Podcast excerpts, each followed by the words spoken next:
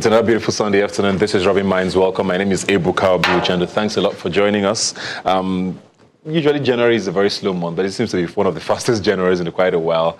A lot is happening, not just in Nigeria, across the world, and in the United States, an impeachment trial going on. There's things happening in the Middle East, but of course Nigeria has its own fair share of drama. The Amotekun issue is still raging. A lot of Nigerians are still giving their opinions as to what that might look like if it gets to take, take off. Um, the anti-corruption or the corruption index around the world was released, and Nigeria sort of slipped down the ranking again, and government has rejected that uh, result. And um, we'll probably also try to touch on that. But first of all, we're going to be talking about education, something that a lot of Nigerians rarely talk about, but definitely affects a lot of what we do today. And most people say is the reason why we, why we are where we are as a nation. And I have here with me someone who definitely has an opinion on all of this. Toyosi Akere Ogunsiji, thanks for being here today. Thank you very much, Ibuka. It's good to be here. Um, yes, let's start, let's start with education now. There's so much that happens in that, uh, that sector, or that should be happening, that's not happening. Um, and it, I've had a lot of people come on this show, and the one consensus I think I get from a lot of people is that that's the one sector that this government doesn't seem to have a policy direction for, at least that they're following or sticking to. Do you agree with that? Uh, first, I don't even think that it's about, about a policy direction. I think it's about the general body language of government at all levels to investment in education and to prioritizing education um, in the grand scheme of things when it comes to the things that uh, we as a country should be paying attention to. Um, first off, you think about the fact that Kenya dedicates about twenty, over twenty percent of its national budget to education. Um, Ghana ded dedicates over twenty percent of its national budget to education. Nigeria gives between six to seven percent. Now, that's number one. Number two is the quality of the Nigerian education at the moment does not in any way guarantee the sort of skills and the levels of global competitiveness that young people, you know, need to be able to uh, key into, into the, you know, in the, in the global scheme of things. So what you have is an education that simply edu educates young people out of creativity, while the world is, while we're here trying to teach young people uh, basic mathematics and trying to get young people to pass Jamb and W A E C, other countries are including artificial intelligence, robotics, machine learning, uh, data science, which is not the, the highest paying job in the world right now, yes, into their curriculum. Yeah. And what you have is you're going to have university graduates out of Nigeria who, for whom it will be difficult to compete with secondary school students in other parts of the world. Yeah. So when we think about our education as a country, I think we need to begin to look at a system that powers our wholesome education, yeah, through um, technology, a system that provides sustainable reward systems for teachers, a system that believes that education is greater than school. So it's important, so when you hear that young girls get raped, you know, you, you want to do sex education, you want to put sex edu you want to prioritize sex education in our education system. Yeah. When you hear that uh, people are, you know, young people are venturing into terrorism in the Northeast, one of the things I always say is that there's no way, there's no system, there's no country that prioritizes education, skills, and jobs for its young people. And for those young people, terrorism with it will be their most viable alternative. Because in a system where people can access sustainable economic opportunities, they're going to have to take to the streets and chart their own course and take their own destinies and fate in their, into their own hands. So what you want is an education system, not just at the federal level of government, but at the state and the local government levels, where you don't just put a budget on education. You do sustainable monitoring and evaluation, impact assessment to see how young people are learning. You think about the quality of teachers that we absorb into the system. A state in this country a couple of years ago did a test for, for primary school, for secondary school teachers. And the questions were primary school questions. And all and of those teachers failed. failed yeah. So when you put education in the hands of the people who have tried to find jobs in every other sector of Nigeria and did not get those jobs and then they opt for teaching, What you, what you find is that there's no way, what, what you find is that we're, we're, we're going to have subpar professionals, we're going to have a subpar public sector that is interfacing with the private sector that is predominantly made of people that went to school abroad who understand global international best practice. And that in, in turn impacts our entire system because politics and government matters. Yeah. When we talk about education and say, look, we want to talk about education as a standalone and we don't care about politics, What we forget is that the tax regimes that are placed, that are put in place that make it difficult for small businesses to thrive, the multi-level taxation and local governments that is not controlled even within the central local administration laws of different states of Nigeria, which make it difficult for enterprises to thrive. It all boils down to the quality of the people in our public service. And if you give, if you give the quality of education that you have in Nigeria's private sector to the, to the public sector, you'll experience some form of paradigm shift yeah. in terms of the sort of results and productivity um, that, that we get. I'm going to close, by, by, close this session by saying that research has shown that a country's national productivity is directly proportionate to the quality of that country's human capital. So if we invest so much in everything, if we build infra, those arable lands between Lagos to Ibadan will not till itself. If you don't, if you build a knowledge economy that is not sub supported by a skill-based economy, it's going to crumble. Yeah. Because infrastructure will not build itself. If you if you build a, a house, or you create airports, or you build hospitals and health centers, and you give it to the people who are you know subpar professionals, there's just no way you're going to anticipate that all of those sectors will we'll be able well to compete without, with, the, yeah. with, with, with you know, their, their, their con con counterparts in other countries. Around the world. I, I, thank you very much for just pretty much wrapping everything up for me in that particular. I just wanted to close out by saying, because I think I read something a few weeks ago saying that one-third of the jobs that our children yeah, today are going to do don't exist at the moment. I was and, it, even, and it makes you very scared. Oh yeah, you know, if, you, for, if you read my LinkedIn yeah. last week, I was saying that just while Nigeria is here debating about the legitimacy or the necessity of Amotekun, other countries are already using surveillance, facial recognition, yeah. computer vision, artificial intelligence, yeah. using data science, using just to monitor and geospatial, and keep, keep, you know, keep the geospatial technologies yeah. to power their national security architecture. It's, it's, it's, and so it's what scary. You want is a system that focuses, that moves on from what did you study in school to what do you know how to do. Which is what it should be. Which is what it should be. So if you're studying math, physics, security studies, yeah. law, economics, accounting. It doesn't matter, want, it's what yes, can you do. You want well-rounded people who are, and then if you don't, if you have a country like Nigeria, as multi-level, a multi-level, with multi-level complexities at different levels. Our politics, our regionalization. So there's actually opportunities because there's so many problems to tackle. So many opportunities. And you, you mentioned Amotekun there, and I want us to go into that now because it's still an ongoing debate. That's there's, right. there's the belief that it has now sort of become a regional or even a tribal conversation now. Or do you guys want to do your own because we have done our own, or when we did our own, you didn't let us do it. You know, it's is that a conversation that we should be having? And what are your thoughts about Amotekun on its own? Because there's a fear about giving power to regions mm. to police themselves mm. and what, like we know, politicians could be said to do with that. That's usually the fear. But they're saying, no, Amotekun won't be armed. But they always say, give a man a rope and he, you never know what yeah, he might evolve what, into yeah. becoming. So what are your thoughts on that? I think first, the entire conversation around, um, the, the important conversations we should be having about Amotekun has been, have been obfuscated into political posturing.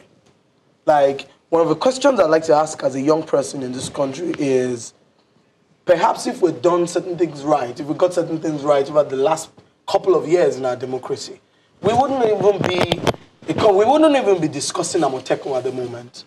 What has happened is a failure of our national security architecture, which has caused for some form of constant, consistent breakdown in our security system, which has now empowered people that you would describe as insurgents, as terrorists, to come into our country and then take over. However, Amotekun is, um, for me, will be acceptable to the extent that it is, it is functional within the ambit of the law, and it is functional to the, to the level of community policing. I, as someone who studied law last couple of years ago, I personally believe that, I mean, security is in our exclusive um, list. list, but police is not in our exclusive list. Now, if states can have their own, can ha own and operate their own legislature, their own judiciary, I don't see the reason why we shouldn't be, having, be able to have police in the hands of states. I would rather it was a state thing than it was a regional. Now, one of the things that worry me about Amotekun is that I saw that the, ne the negotiations were happening, are currently happening ipso facto. Those negotiations should have happened before, before the, you know, the, the, before, the the, before the launch of the Amotekun. Like, you, I would have anticipated that there was some form of cohesion between, you know, the, the Governors' Forum and the, the federal government, represented by the Attorney General, who is supposed to be overseeing this process. Yeah. And so we're not having a system where the F G comes out to say they oppose the Amotekun, and we're now it, at the point of negotiation. Is it, is it a worry that it, it, even within the party there seems to be a division? We've had uh, former Governor Bola Tinubu saying there's nothing wrong with Amotekun. We've had the, the chairman of the Governors Forum, who is also from the Southwest, mm-hmm. where this is the governor of Ekiti State. Of course, it's, uh, it's, it wants Amotekun to happen, but the federal government, which is also A P C, right, right. seems to be against it. So there doesn't seem well, any, any that, cohesion I think, in the I think party that's a contextual policy. issue yeah? for the A P C to be able to manage entirely. Nigeria is not A P C. Yeah. A P C is a component of our, you know, national, you know, framework. Um, I think that that's something that A P C will try to figure out in, in their own, within their own internal procedures and systems. However, I'd like to come back to the conversation of yeah. um, whether Amotekun is something that has come to stay. I believe in it, just for for for for the records. Yeah. But I believe in it to the extent that, you know, um, it's not. I know that a lot of people worry. Yes, police. It's not competing with Nigerian police force. And I personally believe that non-violent crimes should be legitimately ceded to the states to handle. A man is beating his wife. Non, you know, domestic violence shouldn't be something that that worry that should worry the Nigerian police force and the Commissioner of Police. You know, needs to be the I G needs to be warning about. It should be something that Lagos State, you know, Ondo State, Osun State, Sokoto, Adamawa, you know, um, Imo or Enugu and all that should worry about. I then think that bigger issues that have to do with, you know, um, fraud and all of those sort of, you know, national, you know, grand issues should then be ceded to the Nigerian police force. But I also know that there's a lot of concern about whether we should leave the police in the hands of states, yes. about whether we should trust governors enough to give them the power to police. That's the biggest argument yeah. against Nigerian police. But that also police. takes us to the issue of the recruitment process of the people we allow into our public sector system, public sector administration system. If we it's don't a, trust them enough. If we don't trust our governors enough, that they will be able to protect lives and property and, pro and protect the sovereignty of their own state, why then did we allow them to, to, to get into office? But people will tell you, well, maybe the elections were rigged, or well, maybe this was not our candidate. But that also takes us to the internal processes of the political parties, where I then advocate for young people to infiltrate the system and, and go into office. Because if you're not on the table, you're on the menu. But there's an argument that young people who have so far made it through haven't yes, been I the totally, best representation. I totally agree, but that also, I would also answer you and say that for every one young person who's failed in government, there's been ten other older people from, from, from fifty years ago who failed us. We cannot decide that because a few young people failed in public service, we're yeah. going to deny the other young people of the opportunity to be able to serve in government. What we want, therefore, is young people with competent character and capacity. Those are the, so we, our, our recruitment, our political recruitment process just has to be for better. people just has to be better. Sorry, just, just talking security, I just wanted yeah. to shift a bit from mm -hmm. Amotekun, because Boko Haram is still in the news. Right. You know, this is, it's been going on for two governments now, and almost three terms of, of, of two different presidents, and Boko Haram is still That's in the right. conversation. And uh, the Global Terrorism Index was released, and Nigeria is third on the list, and that worries a lot of people because Absolutely. it was one of the major campaign points of this government. Uh, there obviously needs to be a shift probably in, in how this is tackled. I don't know if you have any... Um, one of, what I would say, so I'm on the Presidential Committee of the Victim Support Fund, and I've had the opportunity to travel the length and breadth of the north. I mean, I've been to Bama, I've been to Goza, J T T Dalluri in Borno. I've traveled the length and breadth of Borno. I've been to Michika, Madagali, Nadamawa. I've been to Askira, Uba. You know, I've been to I've been to Buniyadi. I've been to everywhere, and I'm in Nigeria. And what I, what I want to say is the problem of the northeast is not the problem of northern Nigeria. Exactly. It's the problem of Nigeria. I'm Yoruba. I'm probably even West I, Africa. And I have no business risking my life, leaving my husband and children in Lagos and traveling, and risking my life in places that are five minutes close to places where you you already see that Boko Haram has, you know, footholds. Yeah. However, I find that knowledge is a very important thing. And one of the things that we must do for northern Nigeria as a matter of urgency is the education of the children in, that, in, that, in those communities. Um, Boko Haram seems to be providing a viable alternative when it comes to economic empowerment for, for, for those young people. When people are hungry, they can make, never make the right choices. We will not stop building bigger prisons until we start building better schools. until we start providing just the sheer hope that is in my heart when I go into communities in the north and you give a child a tablet, a child who basically can't even read much or write much. Give him a tablet today, come back in five days, that child is operating that tablet with very minimal guidance. And I think that the government can do a lot more work with data, data gathering. Yeah. I think we can do a lot more work using technology. Is this still, is this still are the governors doing enough? Because I know the last, the last Borno State to, governor was I quite involved with the fight. Governor Babagana Zulum. Yeah. I've known him since he was commissioner for reconstruction, uh, reconstruction, rehabilitation, yeah. and re, you know, um, and uh, re, re, reunification. Re, I can't remember. Yes, that, yeah. the three hours. He was the commissioner, and before then he was rector of the Borno State Polytechnic. And he, I think that personally he's been a remarkable public administrator. All of the monies that the victim, the Presidential Committee and the Victim Support Fund give to Borno were properly accounted for the rebuilding of the schools, the health centers, because we always went there to do flag-offs, and we always went there to go and commission all the schools, hospitals, you know, health centers, police stations that we had to rebuild because of the Boko Haram insurgents. Yeah. I think, I don't know about the two other governors, but I, for the Borno State governor, I think it deserves a lot more support, and I'm happy now that one of the things that worried me, which I'm happy that they're currently tackling, is the coordination of the grants that go into, you know, this terrorism, um, okay. um, the fight against terrorism. Because you need to understand that there's a, there's a huge economy built around the, you know, the insurgencies that are going on. Which is why it's still I going mean, on. Yeah, yeah, a lot of people Sorry, don't we, want we to have, we have just a minute to go, so I need you to very quickly. Just yeah. let me know, what do you think government should be doing differently with fighting secure, insecurity in Nigeria? I think, the, I think first off, uh, the military has to be uh, provided more support. Um, I, I get to meet those soldiers in the field many times when we travel, many times when we travel, and I think the welfare of the military can be prioritized. I think second, data gathering and technology will play a very key role. You know, I mean, if you go to, if on your, from Maiduguri all the way to Goza, all the trees are already, you know, cut off on their heads because those are the places where the terrorists climb and they shoot down helicopters by, you know, foreign partners and all.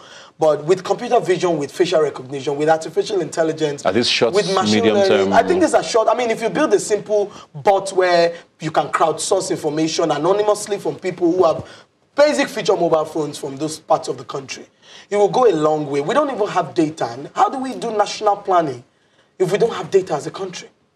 And, and I mean, how do you even know? How do I, if you asked anybody in this country today, how many people are currently in all the I D P camps in this country? Who's going to give us that information? What is the process of resettling people back into their communities post, you know, terrorism? Because, I mean, at the Victim Support Fund, we have, you know, rebuilt a few schools, settled back a few farmers into their communities, places where people were scared to go into and all of that. But how many, how are we using that data? You know, to be, how are we using data gathering and, you know, to do monitoring and evaluation of the entire process such that we're sure? But I'm also going to say this, that in, the, in, in this, on this terrorism issue and national security and Amotekun and all, I want you to know that this is a totally different generation. And this is a generation that, that, that, that is going to school abroad. And when I run into you, Ibuka, abroad, the first thing is we're both Nigerians. We're not, we don't care whether we're Igbo, Hausa or Yoruba. So Nigeria must move on beyond ethnic or religious prisms.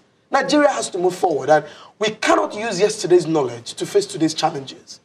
And I'm going to close again by saying that there is no country that would give education, skills and jobs and create sustainable economic opportunities for people, and then they would choose terrorism and insurgencies and put their own lives and the lives of their families at risk as a viable alternative.